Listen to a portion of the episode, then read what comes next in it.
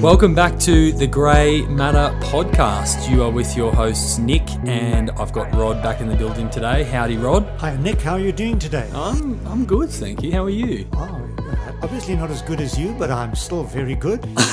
That's good. That's very good. Today, we're going to delve into a bit of resilience, specifically around, from a manager's point of view, how to effectively roll out strategy or change within your team. Rod, you've done a bit of work over your 12 or so years of resilience and accountability research. You've come up with a model, a four part model called Strategy Fitness. Yep, that's right. Now, in that model, correct me if I'm wrong, you've been able to define four types of team members Team member behavior, absolutely correct. when you're trying to roll out strategy or change. You've termed this strategy fitness. Yep. So, at a high level, without going into all the details, there are four basic extremes that we typically come across with strategy fitness, which in turn is a function of team and member resilience on the one side and strategy engagement on the other. And the most desirable position, the most desirable behavior is what we call flourishing, growing and learning, results focused, energetic, optimistic, and embracing change. It's what you desire. Those are the good people on your side, the ones that you treasure, and funny enough, very often the ones that you ignore because they aren't causing trouble, uh, but certainly they the joys in the team. Then there's the there are three other types of behavior. You mentioned at the beginning that they're almost like people, and sometimes you can see individuals slotting into, at their worst, these kinds of typologies I'm going to talk about. But ultimately, it's behavior. And the important thing to remember is behavior can be changed. Hmm. If there's underlying pathology and issues, then that's a lot more difficult. But our starting point is you can change behavior, fortunately. Yes. Because dealing with the three less than helpful behaviors, the first one is crumbling. Crumbling is eager beginnings, commitment and enthusiasm, and then implementation problems when the going gets tough. So, this is when the going gets tough and the tough don't get going, they simply fall over and blame others, become re- resentful very often, and withdraw their contribution. So, what you see is underperformance hmm. in the crumbling area. Then, the even harder to deal with and the worst kind of behavior actually is drowning. And that's when people are feeling overwhelmed, let down by management and by the organization and by what's happening. They become quietly negative, dejected, and do the minimum to comply. They kind of just wither and die on the vine as the winds of change kind of just roar through the vines and these little grapes shrivel and quietly try to hide because they're aware that they're not actually doing the work that they should do. Right. Um, but from a management point of view, funnily enough, they're quiet and they're the ones when the manager, the leader, stands up and says, We need a volunteer to. And at that point, they suddenly have things to do on the floor. Their, their shoelaces untied, they're looking at their shoes. They are certainly not catching anyone's eyes hmm. because they sure as nuts don't need any more work. So those are the drowning people. And then the third behavior that is less than helpful is completely different in that this is what I call the resistors. They overly critical, have inflexible thinking, they become stubbornly unconvinced, loudly negative and resist change. And these, funnily enough, are very often the people that get most of the attention from the leaders. Why? Well, because they're so in your face. They hmm. there, they they're the ones who say no, but we've tried this last year or three years ago. We've tried it, or it works at head office, but not in Brisbane. This would never work for us people. You know, it it works elsewhere. It it it's been tried elsewhere. No one's consulted us, and they take a position of being loudly, overly negative. They almost fall into the position of no matter what you say, I'm going to resist it. Okay, so in today's episode, what we're going to do is we're going to focus on those loudly negative people, Right. And from a manager perspective, how to how to combat what they're doing, how to handle the loudly negative resistors, as you call them. So let's paint a picture for the managers and the listeners out there. Let's double down on these loudly negative team members. What do they look like? What are some of the characteristics? How do we identify them? Right. Okay. Three questions, Nick. Let me see if I can remember three questions or try and find three answers. Yes. So basically, it's very easy to see these people. For most leaders, you have a picture of, I try to do things, and oh boy, that person, very often long serving, very often actually competent at their work.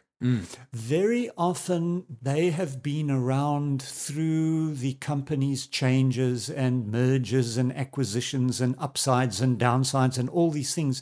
And they're the ones that lead with critical comments, Oh, okay. very often cynical comments, overly cynical, overly uh, negative. And they listen to by the rest of the population. So the rest of the team, particularly if there's new people or people in terms of what you're trying to do, that are sitting on the fence, that are uncommitted. They hear what Auntie Louisa says or Uncle Yanni he says, and they say, "Well, I didn't think it was so bad." And I mean, you know, uh, there's some good things and there's bad things, but if they say it's not going to work, oh wow, I better listen to them. So if you're thinking, if you're looking at the politics of your team, let, Right. let's be real here as a manager, these are people that seem to have a lot of influence over Correct. the rest of the team. Correct. Hmm. They have seemingly a disproportionate influence, particularly a negative, a disproportionate negative influence, because somehow in teams, the good news is often squeezed out by the bad news, is hmm. often replaced by the bad, which is a, a, a human and a brain thing where we're more conscious of, we look for, and we're more alert for negativity. The and so these yeah. people epitomize if there's negativity to be found, they will find it. Yeah, isn't that interesting? If you're a leader of people and, and you're listening to this, you might have a couple of names that might have popped into your head of people in your team that you're thinking, oh, I've got someone like this in my That's team. right. So we're here to help. And I'm going to direct this straight to you, Rod, as a manager. How do we deal with these loudly negative resistors? Excellent question. And I think to delve down into it, let's look at it from their perspective rather than from the leader's perspective. So if you start from their perspective, people that are overly, loudly, critically negative, from their perspective, if they believe that something is immoral, incorrect, against the law, uh, violates ethics, violates the company's values, then they become a whistleblower. And I'm not talking about that. So things that are obviously wrong, it, that, that's another conversation. Yeah, let's put that aside. Yep. This is where they just say, no, hang on a second. That strategy, we've tried it before and it won't work. Or those people in head office that devised this have no clue of how it works in our team and our area. On the ground, yeah. So they have, from their perspective, very genuine fears, anxieties, worries. And if they're not feeling valued, heard, and psychologically safe, you may see, particularly if they're fairly strong people, you may see what we as leaders would term overly negative, being stubbornly unconvinced, not wanting to hear the other side of the story. So, fundamentally underlying everything that we're talking about, there should be an understanding that if your people, your, your people in your team, are not feeling valued, heard, and psychologically safe, then you've got a fundamental problem. So let's assume that is not the issue. Let's assume that they might be feeling that, but actually it's not because that's been violated, even if they do feel it. Okay, mm-hmm, so that's mm-hmm. so the starting point is they wanting something and they're not getting whatever that something is. Okay, mm, so mm-hmm. then this person has got a unique perspective, and that's why they resisting, they um, wanting to gather support. And so the funny thing with these people, in order to say things, they gather support. It's almost like a whole bunch of rainbow lorikeets getting together and they all flying together and squawking and squabbling and making a hell of a lot of noise and they fly in and they reinforce each other and the more the hmm. noise they make the happier they get and the more loud it is and the more critical it is the more it feeds their need to be seen and to be listened to. So in a group is where you might find when they're the loudest. Yes, hmm. this category inevitably the the resisting people resist loudly in front of other people because that's where they get their base and the hmm. confidence to say what they say. In fact, you can even take an example of where a leader or the top leadership announces a change, a strategy, whether it's moving from this building to that building, or we're going to open or close new stores, or we're merging, or we even downsizing. So very often there's a sort of a town hall kind of a presentation. Senior leaders come in and they say, This is the new strategy. And at the end of it, with everyone listening at chairs, when we're very quiet, they say, Are there any questions? And there's normally a sort of a deathly silence, and one person will put up their hand and ask a fairly innocuous question. Everyone looks at each other, and I'm not going to say anything in front of these senior people. As which- that happens often, Oh, right? yeah, yeah. So then the the senior leaders think, oh, well, we've done a fairly good job. We've communicated. We've got a commitment, and hmm. they walk out, get on the plane, go back to their head office, and feel they've done a very good job. Of course, it's different the reality on the ground.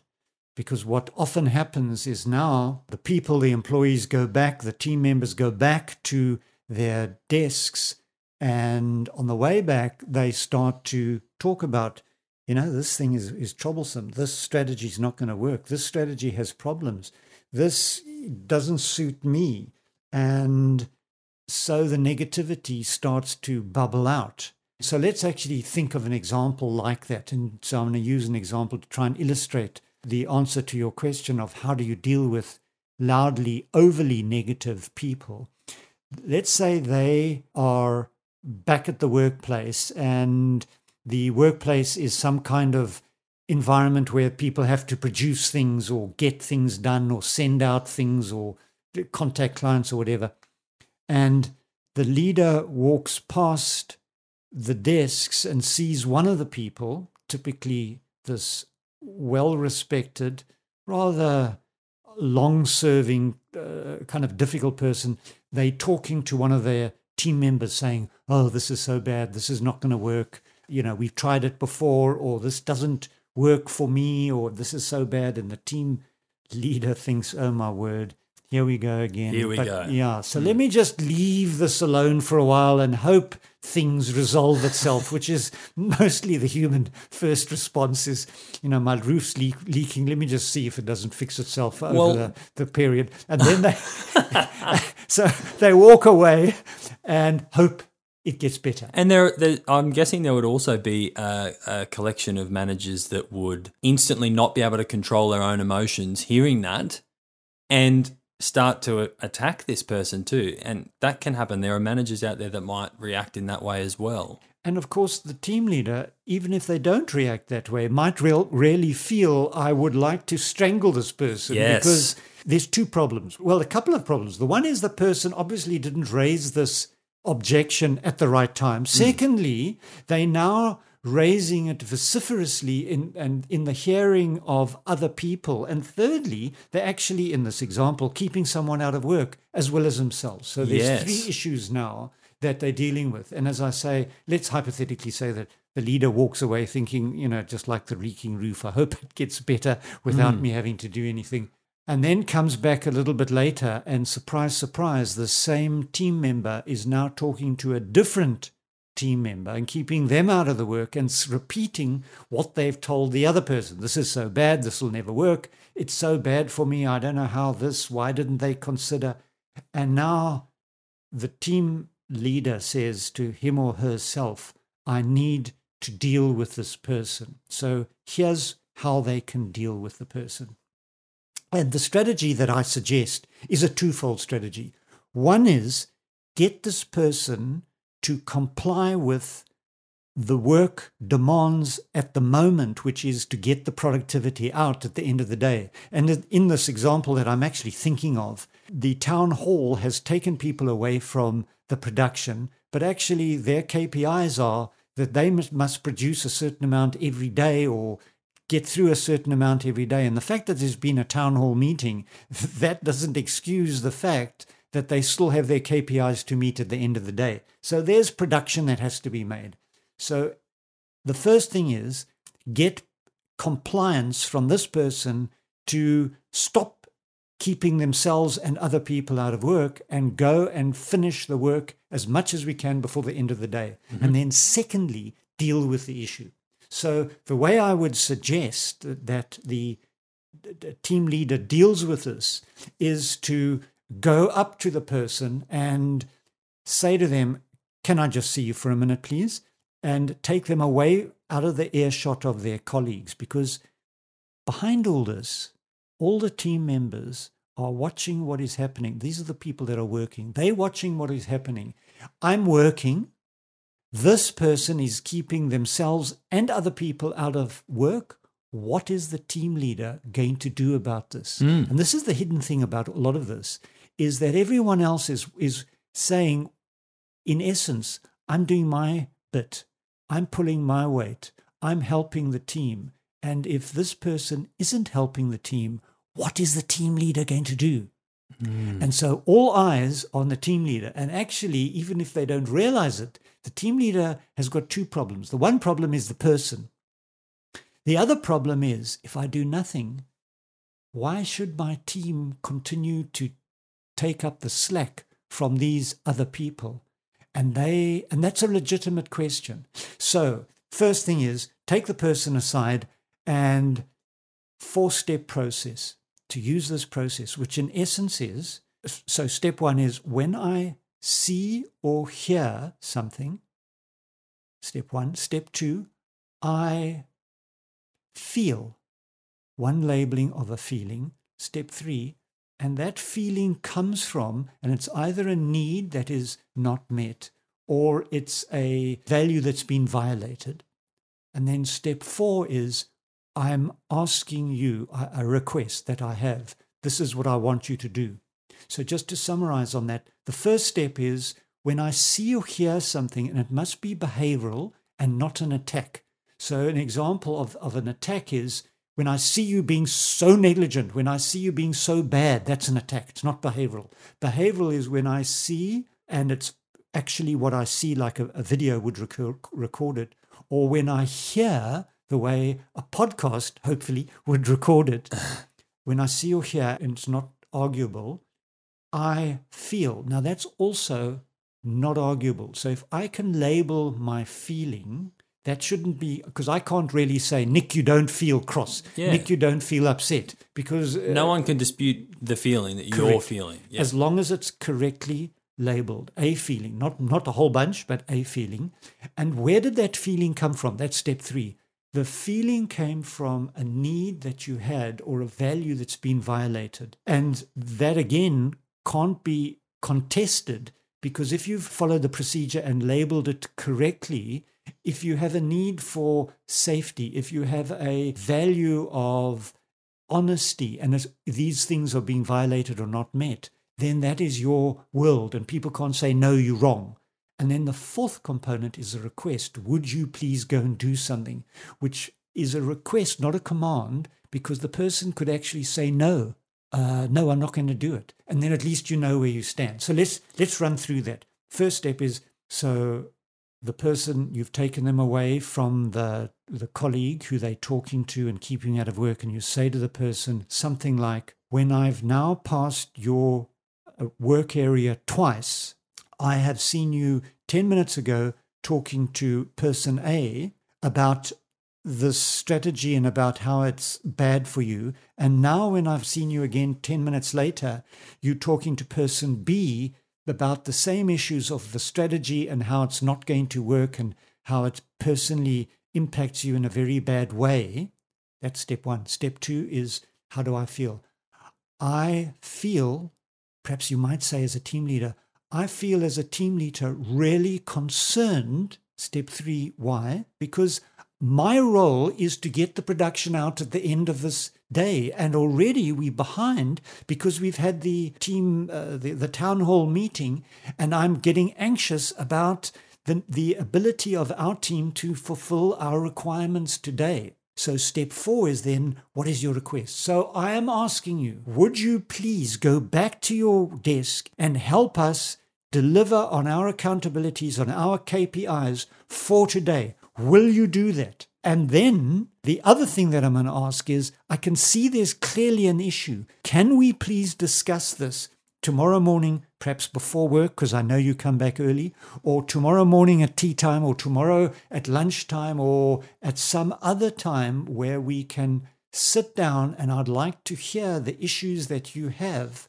and try and resolve them as much as I can. And that's so important, that last piece about acknowledging that you understand that they might have some issues, acknowledging that piece and acknowledging that you would like to hear those issues, but at an appropriate time. Correct. And so it's almost it's double sided this this model because it's addressing the issue at hand right now, there's also a, a subtle priming conversation that's happening at the end of that that's saying, "I hear you."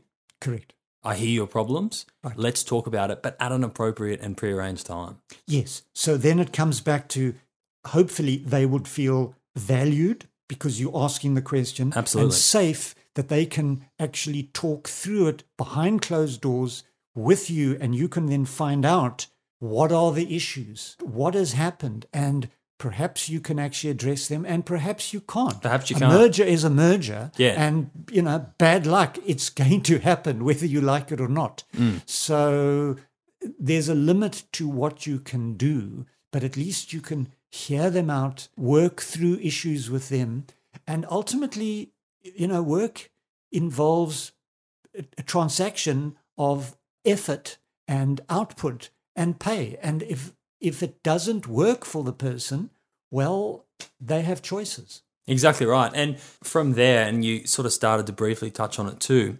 If you were a manager yourself and you've been given the change, the strategy that's come down from the top level, and you yourself don't necessarily agree with elements of the strategy or a certain thing, yes yes how do you then handle a loudly negative person that might actually be saying aloud what you're thinking about this particular change or strategy? How do you handle it then? Excellent question. In fact, I was with a company which went through a restructuring that, for various reasons, was very unpopular and a great shock to a series of leaders. And the one leader was so upset by what had happened and so did not buy into the announcement that was made at a town hall, like we've talked about that he actually said to his team, This is so awful and so bad, and I so disagree with it. I'm taking my coat and going home. And he got in his car and he went home. So he left in the middle of the He left in the middle of the workday. Wow, and he he was the leader. You He was he was a a, fairly senior okay? team leader.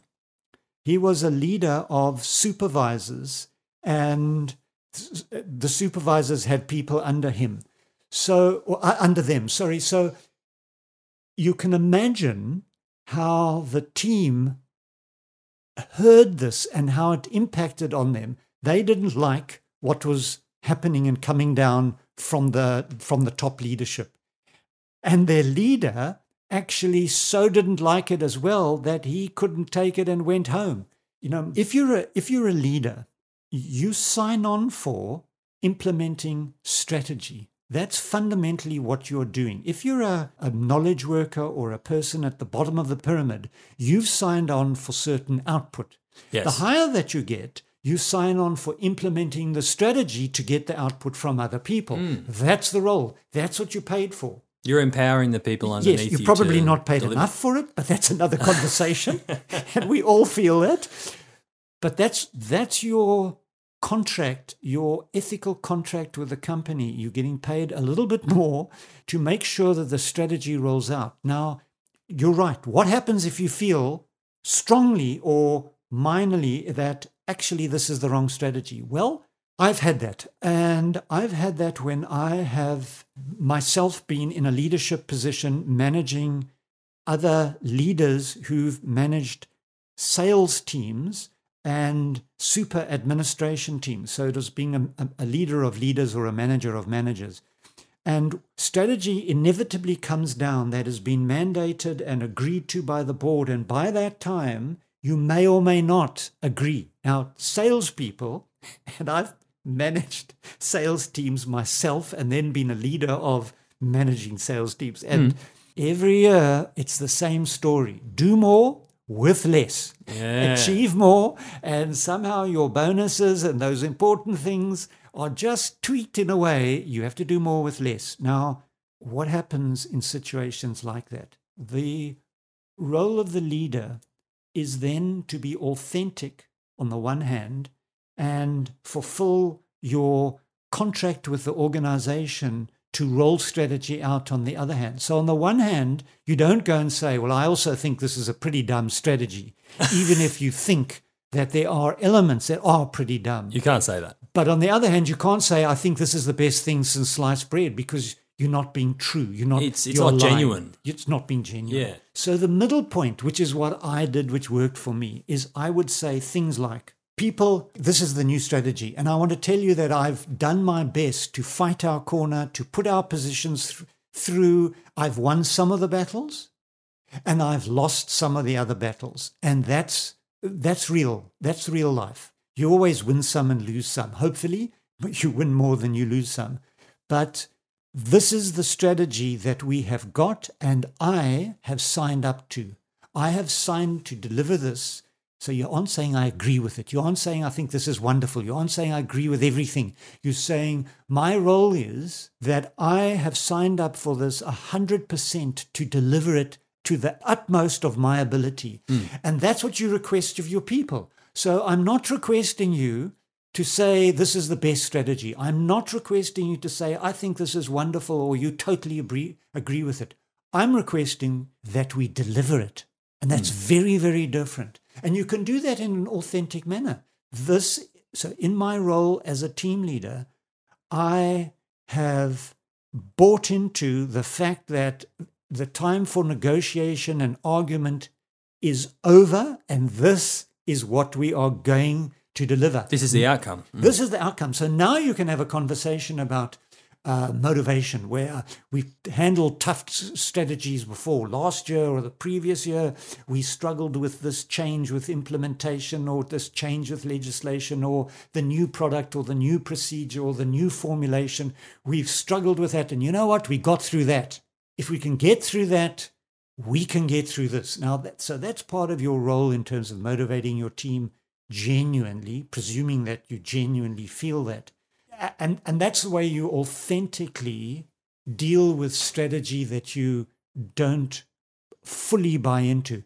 If it's strategy that you think is immoral, violates the company's values, mm. is unethical, you know, there are things that are fundamentally wrong, that's different. That is different, yeah. That's a whistleblower. Then you go on down a different track. But hopefully, most of the stuff we have to do certainly doesn't violate human or business operational tenets of decency yeah. and standard operating procedures. Yeah, of course, of course. So then I'm going to go right ahead and assume that if you're a manager and you do agree with the strategy and you've s- still got these loudly negative people, you would handle the situation much in the same way. That that doesn't affect it. It's more if you if you don't agree, you have to change your approach slightly. But Correct. If you do, you use the four step model we were talking about before and everything that we said before essentially. Is that is that would that be correct in saying that? Correct. So you get the person to comply with the work that they should be doing. So the whole resisting uh, model is a compliance model getting people to comply. And then as you've quite rightly said underneath that very quickly is going back to feeling safe, valued, and heard. You see what you can do to address their concerns. Mm. And where you can't, you raise this and say, This is how far I can go. This is the amount the organization can change. if you don't like it, what are you going to do? Exactly, and it's it's giving them then the option because if they don't like it that much, if it's compromising their thoughts, ideas, values, they're that concerned about an issue that you don't have any control over, they don't have any control over, then the onus then becomes on them. And the great thing about this is it's keeping it all at a really constructive conversational level, Correct. if that makes sense, because you, there's no blame in No. this. There's no, well, I don't agree with that. There's Yes. no, it's not allowing that that sort of heightened emotional state to come into it where maybe people are getting upset and that sort of thing. It's actually keeping it really at a at a level that's constructive. Yep. And there will be an output at the end of this conversation, which is pretty much the person either has to deal with what is happening and do the best that they can in their role, Right. etc., Correct. or potentially exit the organization or or move into a different area in the Correct. organization. Hopefully, if, if they don't like it, go into a different area. Go go and do something different. Um, and then that can be explored. particularly if they're long serving. Yes. So going back to this example of the leader who couldn't accept the change, if it was that bad, he should have said to the leaders, I'm requesting you to to go into a, a knowledge specialist position. I can't lead the team because I so disagree with what is happening. That would have been an ethical response if if there was an option to do that. So, my last question surrounding this is uh, looking to yourself as a manager, the listeners as a manager. You'll most likely be a part of a team yourself, a team of managers potentially. And you'll have a boss above you, most likely, that will be implementing strategy and change down. So that's whether you're in uh, you're a leader of leaders, where you might your boss might be the CEO, or if you're the CEO, the boss might be your boss or bosses might be your board. So as a manager that's part of a team, can these same tools and techniques be applied upwards? Yes, So absolutely yes. So how does that look? It looks very similar. So I'm thinking of an example with a company that makes drugs, ethical and non ethical pharmaceutical formulations. Okay. And there was um, in the ethical area a very senior chemist. And this person had a PhD, and the colleagues were also highly qualified people. And one of the colleagues in this research team or compliance team or looking at risk team, or, or they were being responsible for production in various parts of the factory mm-hmm. one of the colleagues was going through personal issues and was being given a soft ride by the leader. And as a result of it, the person that I was speaking to, who came on a resilience training program, one of our resilience training programs in the organization, mm-hmm. said, Would this work?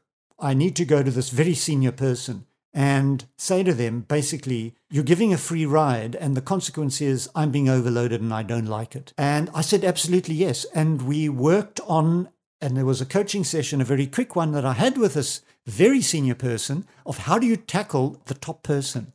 And it was the same thing. When I see and hear in the meetings, you very quickly allow this other person to not answer, to not take the responsibility to, you know, to, to get a free ride. Mm. I must tell you that I feel, however they felt, I think they were feeling fairly resentful and also um, underneath it was feeling quite overwhelmed that was starting to impact on their home areas. Because they were starting to take on work that should have been that other person's work. Is that right? Correct. So they was- were overloaded, right? Yes, they Yep. were being overloaded. So when I see and hear in the meetings, you don't hold this other person to account, I feel starting to feel a bit overwhelmed and a bit resentful. And that's because at home, I have the need to go home and be the loving, in this case, the loving dad I'd like to be, and working the hours that are the consequence of this that are not my fault. And I and, and there's no acknowledgement and no dealing with the person's personal issues. That's how I'm feeling. So my request to you is either don't give me the work or deal with this person. And the person said it in a very respectful, calm, fairly slow manner because of the power of this. Mm. One, one of the things about this, and you know, if if we have chance in another podcast, we, we can actually deal with the power of it. But you have to say it fairly. It's useful to say it fairly slowly because of the power and getting people to actually hear what you are saying, um, because you come up with with this request mostly mostly they say yes and even if they don't want to acknowledge it they would then say well you know i can't do it or it's a little bit complicated or how how can i then meet your needs as well hmm. which is what happened in this case Oh, okay. That's really interesting because there's two things there, isn't it? Because I think with that example that you just gave, one of one of the things that I gleaned from that was it's really fascinating how we as managers handle a person in our team that is going through something in their personal life and how we approach that because like we've said on this podcast before, it's it's all life. yes Work and home affect each other. yes So things that happen at home inevitably affect how you operate in the workplace. Yep. And definitely vice versa, which we know of. So it's funny in that it's interesting, sorry, in that example that the natural feelings of the other person in that team that uh, didn't have the personal issues and that was feeling resentful and that was feeling overwhelmed because the manager was giving them more of a workload to help out this other person in their team. It's interesting because from that leader's perspective, they're probably thinking, yeah, no, I'm I'm doing a good thing as a as a manager here because they're going through a tough time and I'm just going to go easy on them for a little bit. So we'll we'll share the work out. It's okay. It's okay. Without consulting the other people first, without consulting the other people in that team to say we've got a team member that's that's going through something at the moment. How can we meet? How, we have this amount of work to be done. How can we do this work and still meet your needs? So if you're feeling overwhelmed, like how do we manage through this process? So that's a really fascinating example. Mm. That's a re- and it's a interesting that it's good that you ended up empowering this person with this four step model uh, to be able to communicate up to that boss to say, "Hey, I'm struggling here. Mm. You know, this mm. is mm. affecting me." That's really really good. And another thing to mention too is that everything we talked about today, that strategy fitness model, the four step process of how to get what you need, that's all fundamental things that are taught in a lot of our resilience workshops Yes, across the board. Yes. So that would be common in both the the coaching program where we have coaching for accountability, uh, where you coach the manager how to do this. And funny enough, the same model is applicable in resilience for accountability for the people at the bottom of the organization, The or team the members. Mm. specialists, and the team members, uh, and in the bounce workshop of how do you engage with things that you don't like. And it's also applicable at home. So, uh, Absolutely. uh, little little Jakey with my daughter and little Lila, I heard uh, little Lila and her mom have a conversation that went something like this Lila, when I normally do the washing on Saturday, and I find that when I've done all the washing, that we're missing your school dress, and I find the school dress under the bed, kicked under the bed. Step one. Step two. I must tell you that I feel so sad that you oh. are not complying and doing what you promised you would do. And that's because I need you to grow up and to be a strong woman who sticks to her commitments. And that's what I really am looking for as a as a, a you know in your future. So step 4 the request I have is are you going to stick to your commitments which was that when there's dirty clothes you put them in the dirty washing basket rather than kicking them under the bed. So it was a little bit longer of a conversation, but that's more or less what I heard Yeah, wow. going on Oh wow, there you go. Isn't that interesting? So it, that that particular four step model can be used in all sorts of all over the place, and it's very powerful. yeah, yeah, absolutely. All right, I think that about covers the overly negative, loudly negative uh, people in your team, and hopefully we've sort of given you an insight into potentially how to go about handling them. And the the idea behind this is that out of our four step model at the start, uh, our strategy fitness model, we're going to over the next sort of few weeks cover off each of those areas and how to deal with the people. So the next one we'll focus on is the crumbling team members, Good. which are a different type of team member.